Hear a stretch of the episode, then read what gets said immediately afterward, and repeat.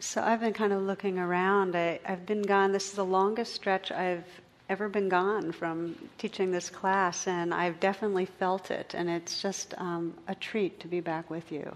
So it's been fun. I've been just kind of looking at who's here and seeing new faces, and I look forward to meeting those of you that are here for the first time, and also many, many old friends. So it feels like home, and I'm really glad to be around. And a lot of life has been lived in this last month, as, as I mentioned, the, the loss of a dear friend and um, also for me, another friend who has a, just had surgery for a major tumor, and that's been really scary. And then some others that have become grandparents, and um, a couple that are get, about to get married. So I feel like all the different phases of life. And the couple that's about to get married, one of the things they were asking and exploring really was as part of really joining together how they could remember what was most important. That inquiry we do hear a lot of what he described as quality of life, how to really keep right front and center, remembering what matters.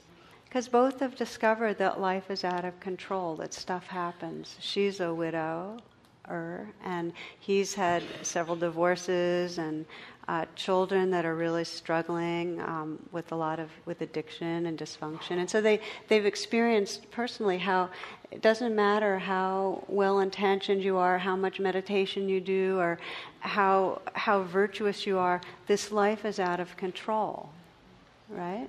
It just stuff happens, and then the question is, given that, how do we respond in a way that we really live and love fully?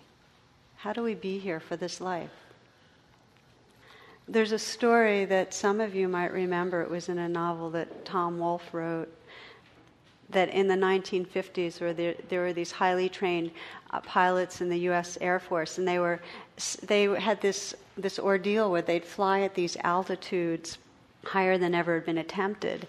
They'd go beyond the Earth's denser atmosphere, and to their horror, the ordinary laws of aerodynamics didn't work up there. And as Tom Wolfe describes it, this is the right stuff, that book. He says, a plane could skid into a flat spin like a cereal bowl on waxed formica counter and then start tumbling, not spinning and diving, but tumbling end over end. So this is life out of control when we hit some altitudes we're not used to. And he said fir- at first the pilots would face this challenge and they'd immediately get frantic and they try to stabilize their planes and they'd apply correction after correction. And the more furiously they manipulated the controls, the more furiously they manipulated the controls, the wilder the ride would get. And they'd be screaming helplessly to ground con- control What do I do next? What do I do next? I hope this sounds familiar. What do I do next to control my life, you know?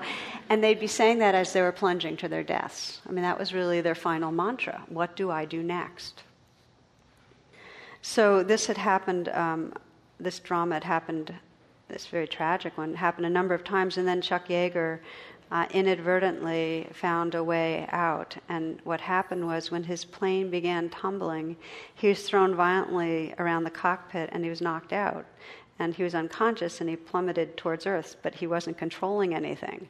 And seven miles later, the plane re entered the planet's denser atmosphere and then the standard navigation strategies could be used. But he had discovered the only life saving response that was possible in this desperate situation. Don't do anything. You take your hands off the controls. And this is Tom, Tom Wolfe put it this way he said, You take your hands off the controls, it's the only choice you have. So it countered all training, all conditioning, and I hope you sense this in terms of our, our lives and our spiritual lives that there's all sorts of strategies we can use, and we can kind of correct things and fix things and do things. But in the most basic ways, in the ways that really matter the most, in terms of you know, these bodies getting older, getting sick and dying, other people we love getting old, sick, death in terms of relationships falling apart. It's out of our hands. And so the inquiry is really is there a way that we can take our hands off the controls, that we can know when to stop so furiously trying to manipulate our lives? So there's a line of Rilke that I refound recently that I've been, this has been my mantra. This has been my mantra. And he wrote this. He said, Let everything happen to you, beauty and terror. Let everything happen to you. And so, if you just for a moment pause and say, okay, what does it mean to let everything happen to you? What does it mean to really take your hands off the controls and let everything just happen? And part of what we discover, because really this is the most fundamental instructions in terms of a liberating practice of meditation stop controlling, just let this life happen. First thing that we find out is how absolutely addicted we are to controlling. It's like it's in our face that it's really, really hard to let go of control.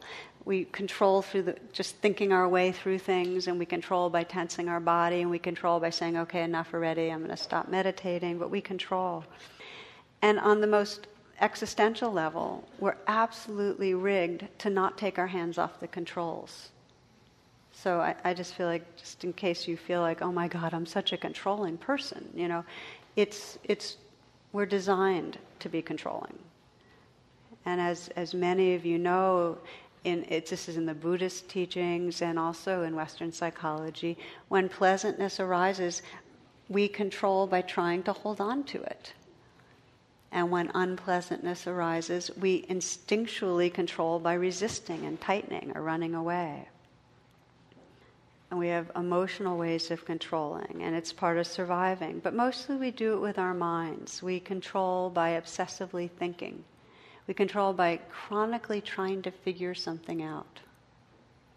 Have you noticed how many moments of the day there's some process of trying to figure something out going on? I mean, even when there's nothing important to figure out, I mean, but it's so it's so habitual. We control by blaming, by making other people wrong. We control by making ourselves wrong. I think that's probably the most pervasive way we try to control things. By in some way saying, I'm wrong, I'm bad, and then trying to fix that bad person. So, in our personal lives, this controlling, this frantic gripping onto the controls is exacerbated if we've had a lot of personal wounding if there's been unpredictable behaviors, if we felt really unsafe early on, again, our nervous system has more inclination to try to control. It's not our fault. And it becomes, when it's a lot, we really can see the suffering of it. We can see how our controlling drives other people away. We can see how our controlling is kind of a form of self torture. We're trying to control ourselves and we, we're hating ourselves we can see how our controlling prevents us from having any real spontaneity and sadly any playfulness. It's a sign. You know, there's a um, understanding that, you know, what is it that takes away our wildness? You know, we, we started as children with some spontaneity and wildness, and what wipes it out is this there, we get this, this kind of implant of something's wrong with me, something's wrong with the world, and then there's just that play just leaves us. We're too busy trying to control things to make them okay. So I've sometimes called these as false refuges, that all of our particular patterns of trying to control are these false refuges. We're trying to make things okay, and we're kind of addicted to the false refuges. We try to control by numbing ourselves with overeating or with using other drugs. We also try to control other people, and that's a real big one, as we know. That you can sense your own when you're there's inner agitation and bad feelings inside, how quickly it comes to trying to control other people so they cooperate with our agenda, or make us feel better, or don't make us feel worse the more we're suffering inside, the more there's that tendency to try to control those that are closest to us in our environments. On some level, we, sometimes we control them by withdrawing from them. but often it's aggressive too.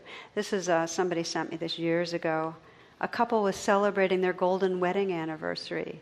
Their domestic tranquility had long been the talk of the town. A local newspaper reporter was inquiring as to the secret of their long and happy marriage.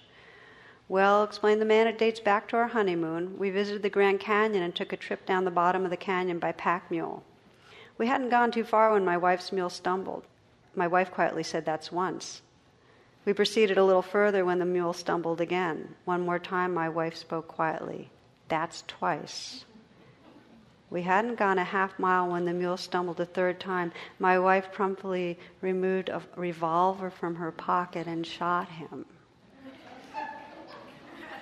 I started to protest over her treatment of the innocent creature when she looked at me and quietly said, That's once. it's kind of an awful story, but you get the idea. So we try it. We try to control others, and sometimes it works, sometimes it doesn't. This is a note mailed by a furniture company to a man, Mr. Jones. Dear Mr. Jones, what would your neighbors think if we had to send a truck to your house to repossess the furniture that you still have not finished paying for? They got this reply Dear sirs, I've discussed the matter with my neighbors to find out what they would think. They all think it would be the dirty trick of a mean company that they wouldn't want to patronize again either. Sincerely yours, Mr. Jones.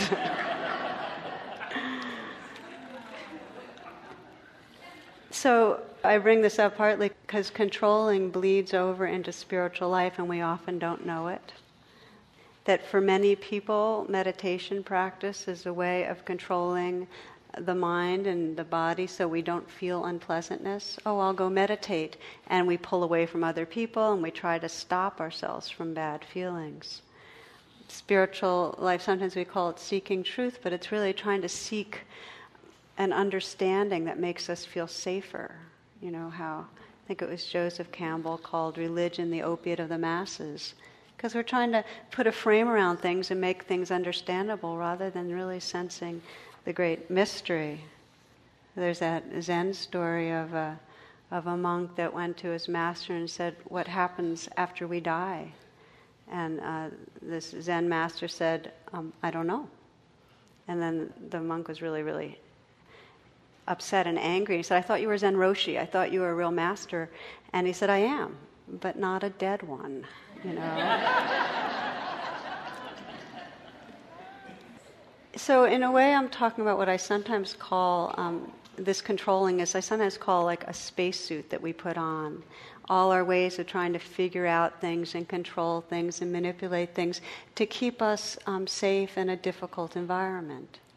And as I mentioned, the more difficult our environment, usually from early on, in other words, the more trauma or abuse, or if we grew up in a kind of war zone or whatever, the more we feel we need to wear a spacesuit.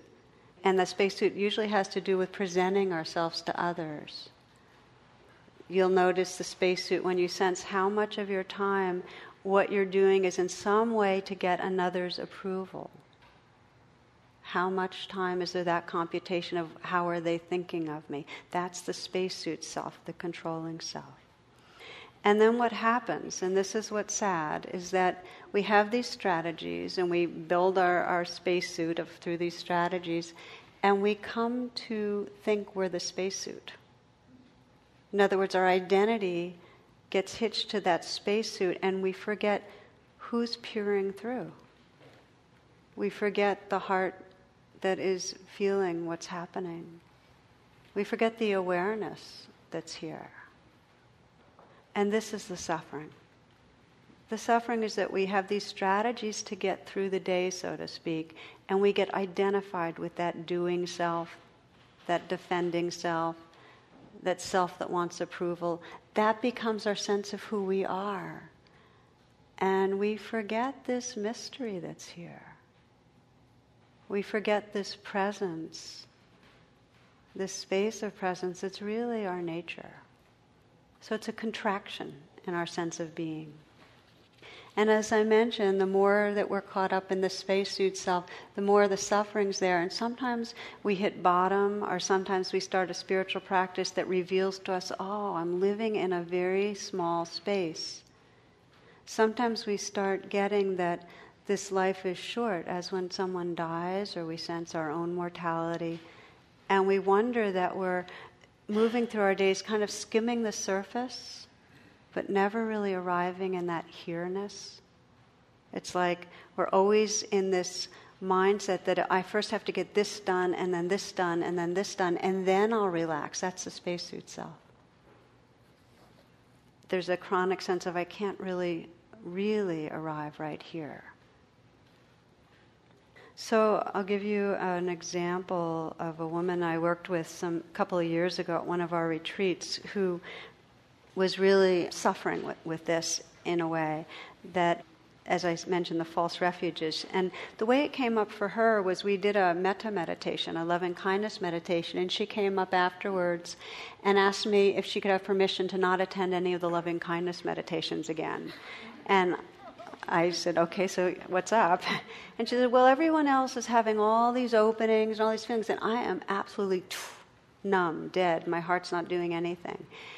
And then she's, and then I, I asked her to just, you know, listen and take some moments just to feel her heart. And she got very, very upset and said, This is the thing, I'm completely numb. And when I'm not numb, I'm sometimes anxious and irritated, but I'm mostly numb. Because right then she was being irritated. She was irritated that she was numb, but she said those are her two speeds, either numb or irritated slash anxious. But there wasn't a sense of, of feeling the sorrows or the griefs or the deep, deep emotions. It was more that she was stuck and cut off. Now that's one of the real signals of false refuge. It's when we've spent a lot of years running away from the deeper feelings. There can be that dissociation makes it hard to really just feel the human emotions. We're kind of cut off. And so I basically encouraged her to, um, to let numbness be part of her meditation. I said, just, you know, we have this idea that some things are worth meditating on and others aren't. I said, what if when, it, when you're feeling numb, just explore and be with that with real kindness? And she came back and told me that she had done that, and she felt like there was a blanket over her heart. And she couldn't let anything in or let anything out. And then she realized that whenever she thought of her mom, that blanket was almost like suffocating. And she had a memory I had told a story in one of the Dharma talks about a, a young girl getting a haircut she hadn't wanted, and it tripped off a memory for her that was the same. Her mother told her basically that her hair, which was really long and really beautiful and made her feel very special, that it was a nuisance.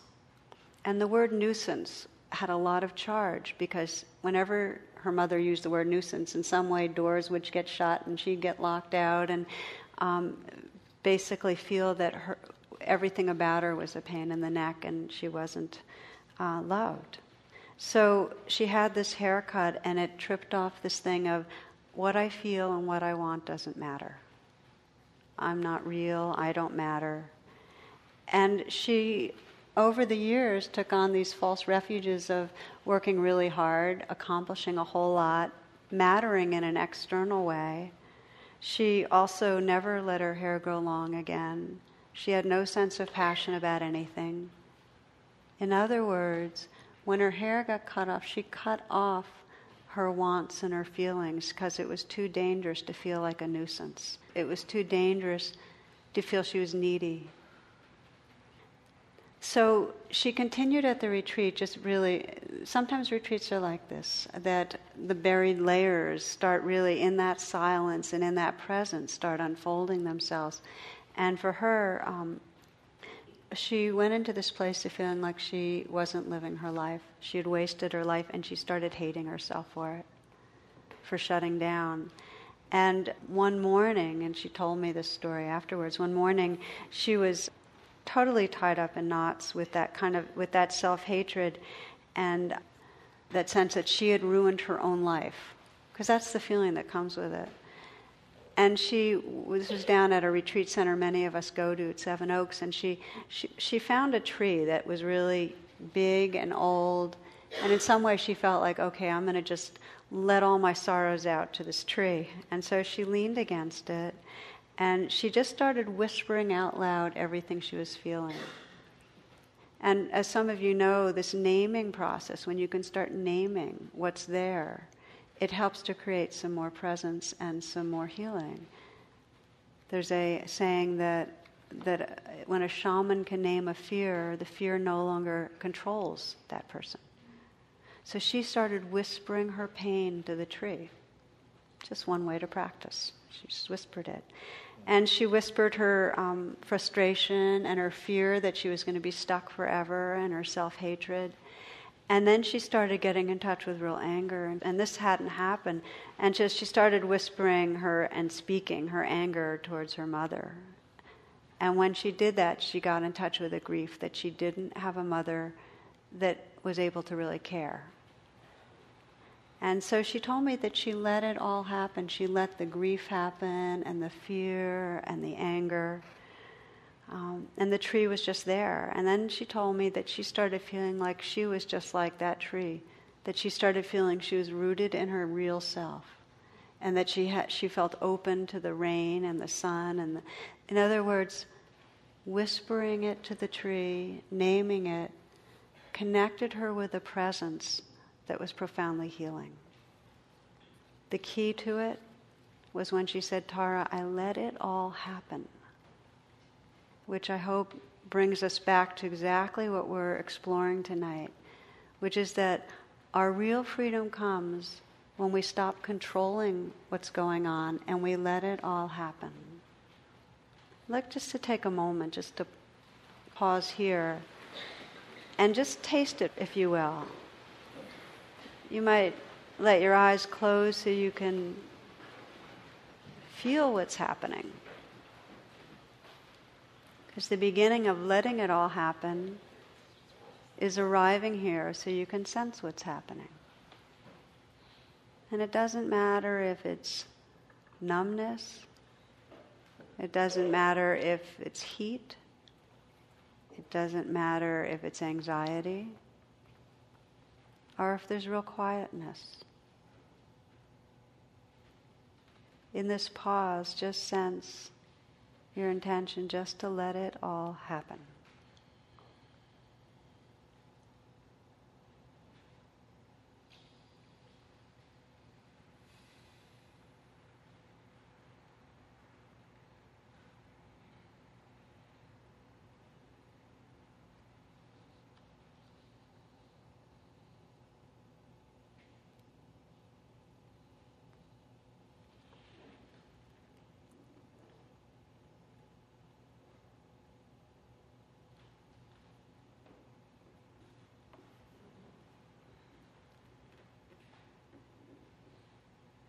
Often what we notice is we begin by arriving and seeing if we just really let be, not control.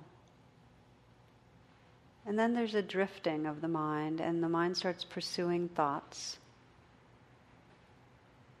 And then there's a possibility of pausing and again saying, okay, what would happen if I just let it all happen right here? This is the radical presence.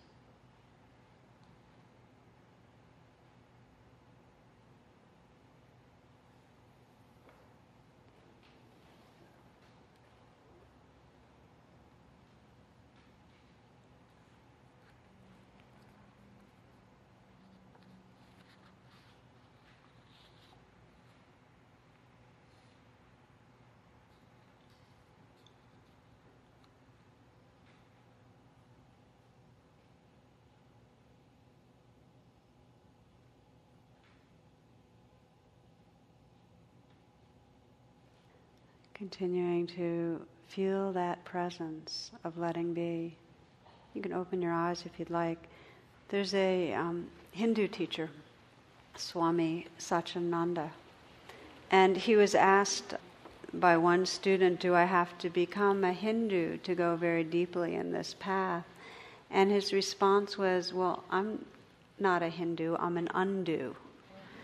and I thought I think that's really powerful because we have this idea that we're on this spiritual path trying to get somewhere and that we have to do some things to purify and to you know get mastery over our minds and become different And truly, the path is one of homecoming, of arriving right here.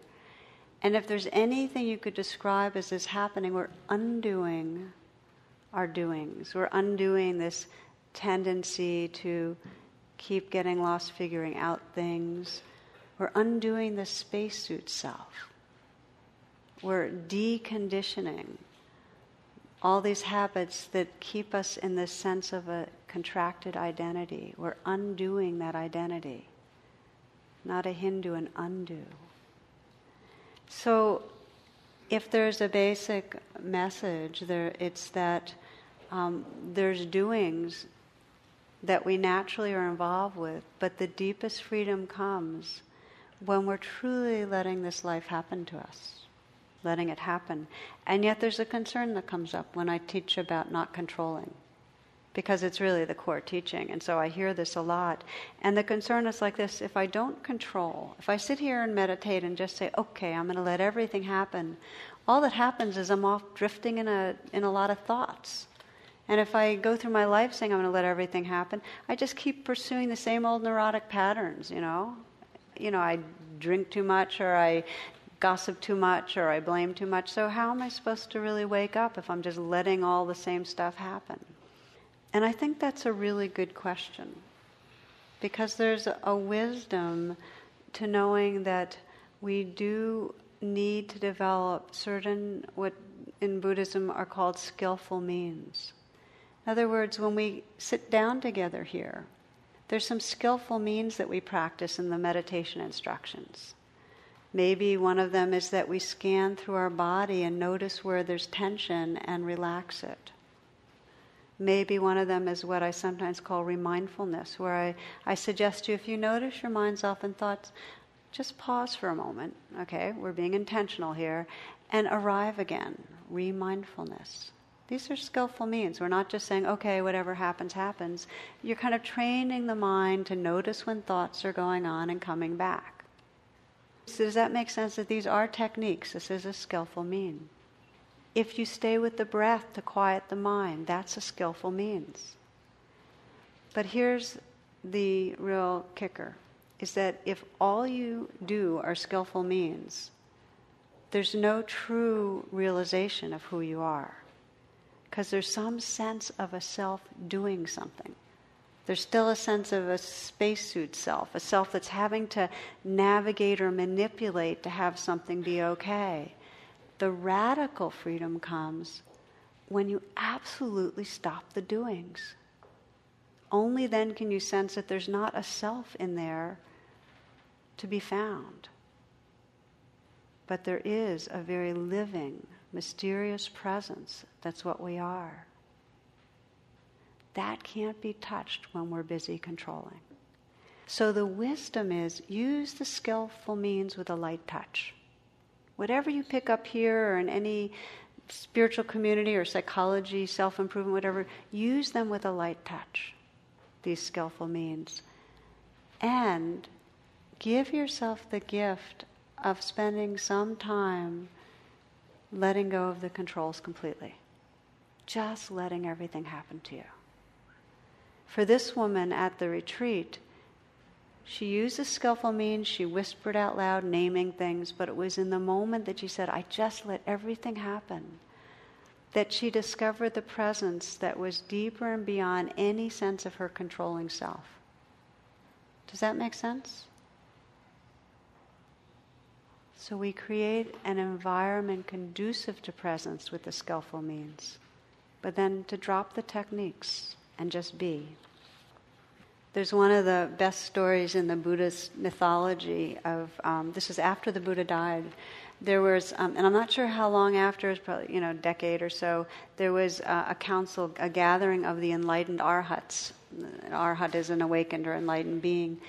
They were all gathering to explore the teachings and the future of the teachings. And Ananda, who was the Buddha's most loyal attendant, his cousin, great, you know, a beloved being in the Sangha, was not yet enlightened. He was not one of the arhats. So he couldn't attend the gathering. But he really wanted to. So the night before, he he said to himself, I'm staying up all night. No matter what, I'm not going to sleep. I am going to be enlightened by morning. I'm going to go to that meeting. so he used all his stuff, you know, he concentrated his mind and, you know, he pulled everything out of the bag he could to get enlightened. And um, as the story goes, just as right before dawn came, you sense a certain parallel quality in these myths. Right before dawn, he was exhausted. I mean, he was totally exhausted. So he said, he just kind of, I give up. No more, I'm not striving anymore. I give up. And it was in the moments that he lay back to rest on his pillow and totally let go that he became realized. He became enlightened. So, what do we make of that? He needed the training. It was important that he had the years of training, that he served, that he had developed the capacity to wake up out of thoughts, that he knew how to be in his body. He had trained.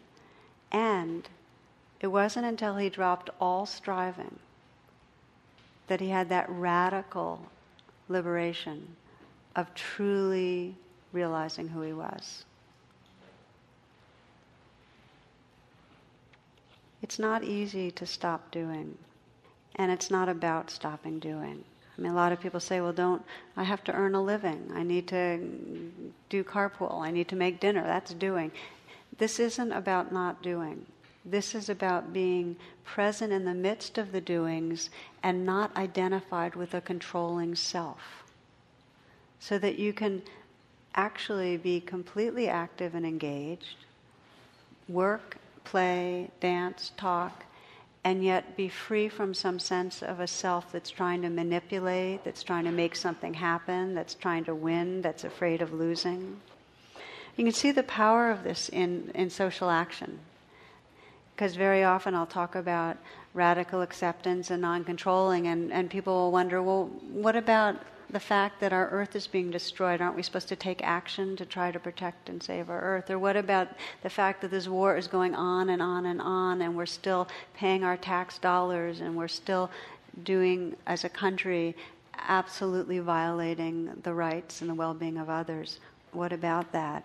And the answer is not to not act, but the answer is to discover a presence, a presence that's right here, that is not caught up in reactivity that our actions are not coming out of anger or fear because otherwise, energetically, we just sow the seeds of more in our environment. And we can see it when we're with people that we love that are in trouble. If we're in our controlling self, we want to fix them. We want to make them different. We want to have them feel better. And we want to feel that we're coming through and we're making a difference. That doesn't work. That doesn't help. What does help is again arriving in this presence, this awakeness, this here-ness, so that we can respond with compassion, but not from that spacesuit self. So, as I mentioned, it's not easy, especially when there's a sense of something's wrong. We we flip into these phases of reactivity, and the more deep there's a sense of our life being threatened or something being deeply threatened, there's actually identifiable stages of how we try to control things. Elizabeth Kubler Ross described it, I think, in probably one of the best ways. Okay, so you're facing your own death, the death of a loved one. And the first thing is if we possibly can, we deny it. It's going to be okay. We don't face it. That's the first step of the controlling self, the spacesuit self. And then we get angry. In some way, we shake our fists at the unfairness and we either blame another or blame ourselves. That's the second phase. And then there's the bargaining. The spacesuit self tries to bargain or negotiate. Okay, I'm going to take care of myself really well so I can get better. Or in some way, we try to negotiate and figure out how we can solve the problem. The next phase of the spacesuit self. And then when we start losing hope, we sink into depression. Again, shutting down our energy. For many people, many people are frozen in one of those stages of reactivity for decades. For this woman at the retreat, she had been frozen in the depressive stage for decades. And the beauty of spiritual practice, the invitation of this path is that it's a given that we have controlling tendencies. But we can shorten the time lag so we're not so caught in the reactivity. So we come back home to who's really looking through the mask, to who's really here more quickly. So I'll give you a personal story um, because I feel like I very recently, and I'm not, it's, I'm not done with it, but I re- very recently went through one of a real um, strong in my face tendency of, for controlling. And um, it happened, I was up in New England, as many of you know, for the last month. Uh, and I was spending the first part of the month teaching. And then the second part of the month, I was to be with my family and vacation. And a few days into that second part, the vacationing part, I injured my knees really badly. So I not only couldn't walk real well, I couldn't get even down to a beach. I was hurt badly enough that there was just no activity that I could do. So I skipped the denial stage. I got pretty quickly that my vacation was screwed on one level. and went right into the anger phase. And that was my stories, which was self blame. It's like the way I injured my knees was, um, and I should know better, is I went on the beach for these kind of fast walk run things that on a slanted beach, and I just don't have the knees that can do that. Um, so I was really blaming myself. So this is the next phase. It's like I was really, really angry at myself. And um, then I went into the bargaining, okay, trying to figure out what's wrong, how I could fix it, hot compresses with castor oil, ice. You know, I just went into that total obsession with how do you make it better. And then I started realizing that this was a full blown, this was this controlling self. kind of fixated at those stages of encountering uh, a, a real loss and reactivity, because it was a real loss. I felt like I was really losing some of the things I love the most, which include going to the ocean and riding waves. I'm fanatical about it, so I couldn't do it.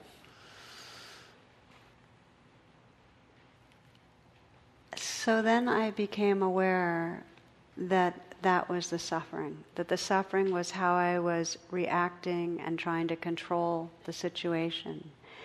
And then my meditations became very much as I've described with this other woman and what Rilke said, which was let everything happen to you. So, what was happening to me was physical discomfort, feelings of loss, and then really grief. And of course, it was very blended in with the grief I was feeling at Lucinda's death and feeling the concerns I have about my mom getting older. And so it was all kind of merged together, but this grief about life passing. And when I could just let everything happen, when I could really give space for all of that, there was space. And there was this space and this presence that let me still smell the, the salt air and feel the breeze and look at the vistas because we were in a place that had beautiful views and enjoy who I was with. There was as much in moments of a deep sense of pleasure as I could have ever had, even if everything was working just fine, which is the whole point of this talk. It doesn't matter what's happening. It's all equal. What matters is the quality of presence. And when we're resisting or controlling what's happening, presence shrinks. We lose contact with presence. When no matter what's happening, we don't control, but rather just be, the presence is there, even if what's happening is our own dying or the death of another. In the moments of truly letting it all happen, we touch a space of awakeness and heart that really is what we most long for. This is a poem by Dorothy Hunt. She says, Peace is this moment without judgment. That is all. This moment in the heart space where everything that is is welcome. Let me read that again. Peace is this moment without judgment. That is all. This moment in the heart space where everything that is is welcome.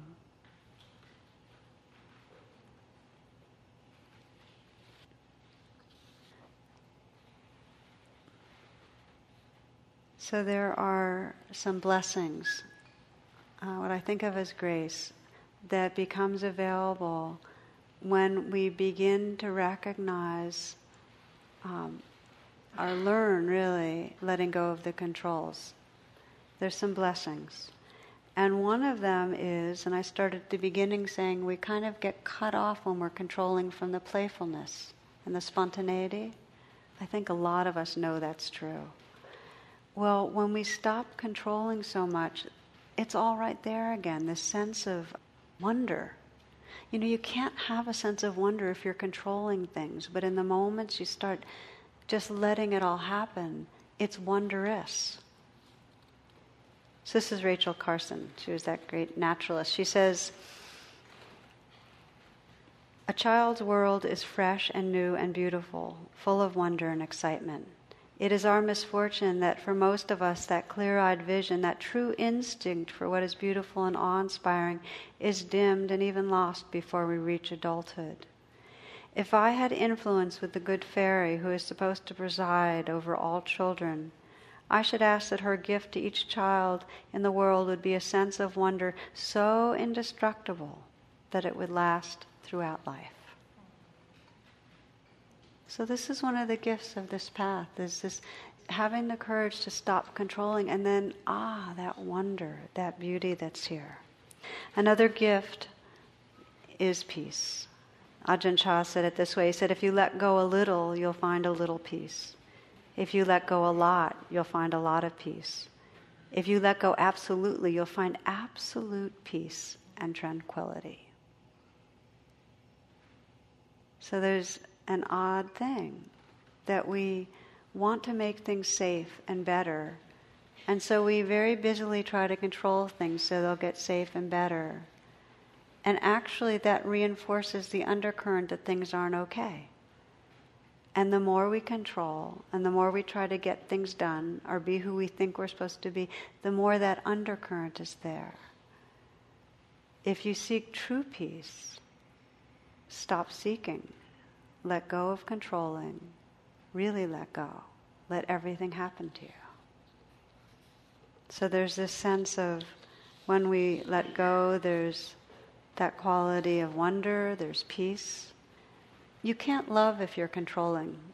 The abstract idea of love can still be there, but there's never a visceral experience of love that coincides with the moments of controlling if we're in that spacesuit self trying to make things happen, there's not the receptivity, the listening, the presence that allows for a true perception of here we are together, that oneness, that cherishing. It's an idea, an abstraction. So the great gift of letting it all happen is that we come home to this, this realization of, of our oneness, of our belonging. And in the deepest way, it's the realization of who we are. For myself, one of my inquiries, I mentioned that I, that I have the mantra now of let everything happen to me. Then I follow it with an inquiry, which is who am I when I'm not controlling? And I just want to invite you to check that out as part of your meditation practice to, use the skillful means. Help yourself arrive and quiet down and relax, but then put down all controlling and sense who am I when I'm not controlling. I'd like to close with reading the uh, Rilke that I've been referring to, the rest of it, and then doing a very short meditation on not controlling, and then we'll be done. So, this is the Rilke poem. He says, God speaks to each of us as He makes us, then walks with us silently out of the night. God speaks to each of us as He makes us, then walks with us silently out of the night. These are the words we dimly hear. You, sent out beyond your recall, go to the limits of your longing. Embody me flare up like flame and make big shadows I can move in. Let everything happen to you beauty and terror. Just keep going. No feeling is final. Don't let yourself lose me. Let everything happen to you beauty and terror. Just keep going. No feeling is final. Don't let yourself lose me.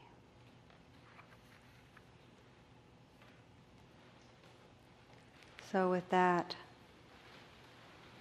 we come into stillness again. Don't let yourself lose me really means don't lose yourself in that controlling self, the spacesuit self. Stay connected with the divine that's always here. The sacred that's here and is what we really are. Let yourself settle right here now. You might gently feel the movement of the breath as a way of collecting, gathering your attention.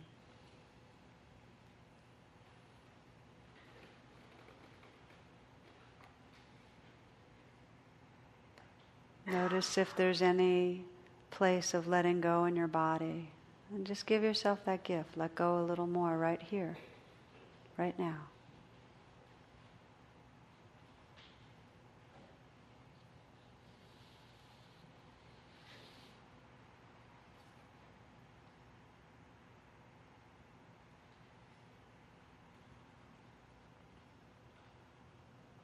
Let your senses be wide open,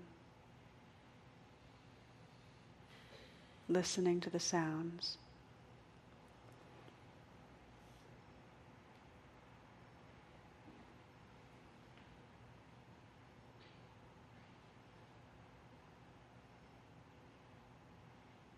Listening to and feeling the life that's here in your body.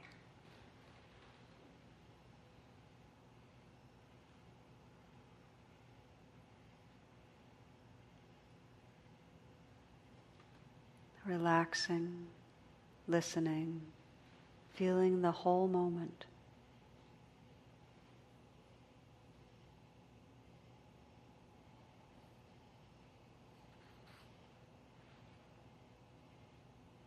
Let everything happen to you.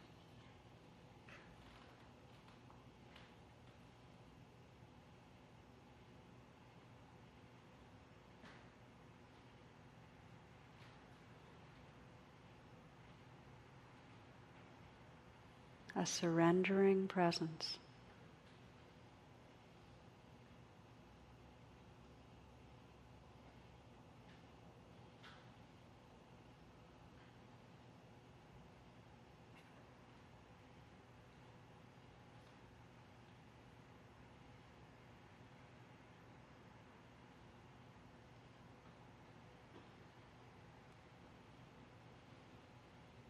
Who are you when there's no controlling?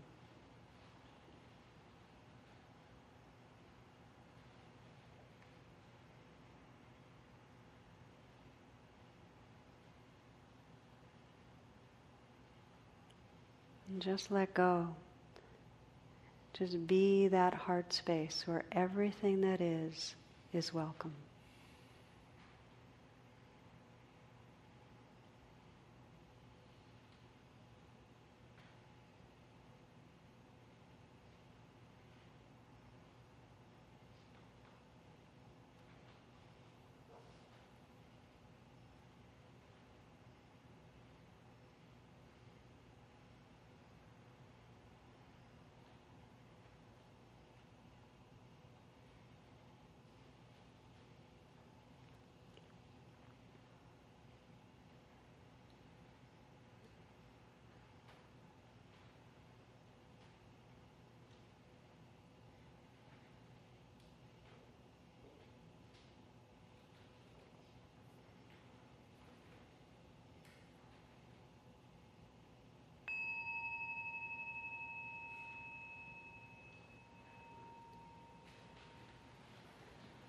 Namaste.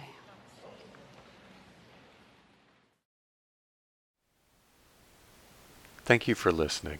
To learn how you can support the teachers and Dharma Seed, please visit dharmaseed.org. slash donate.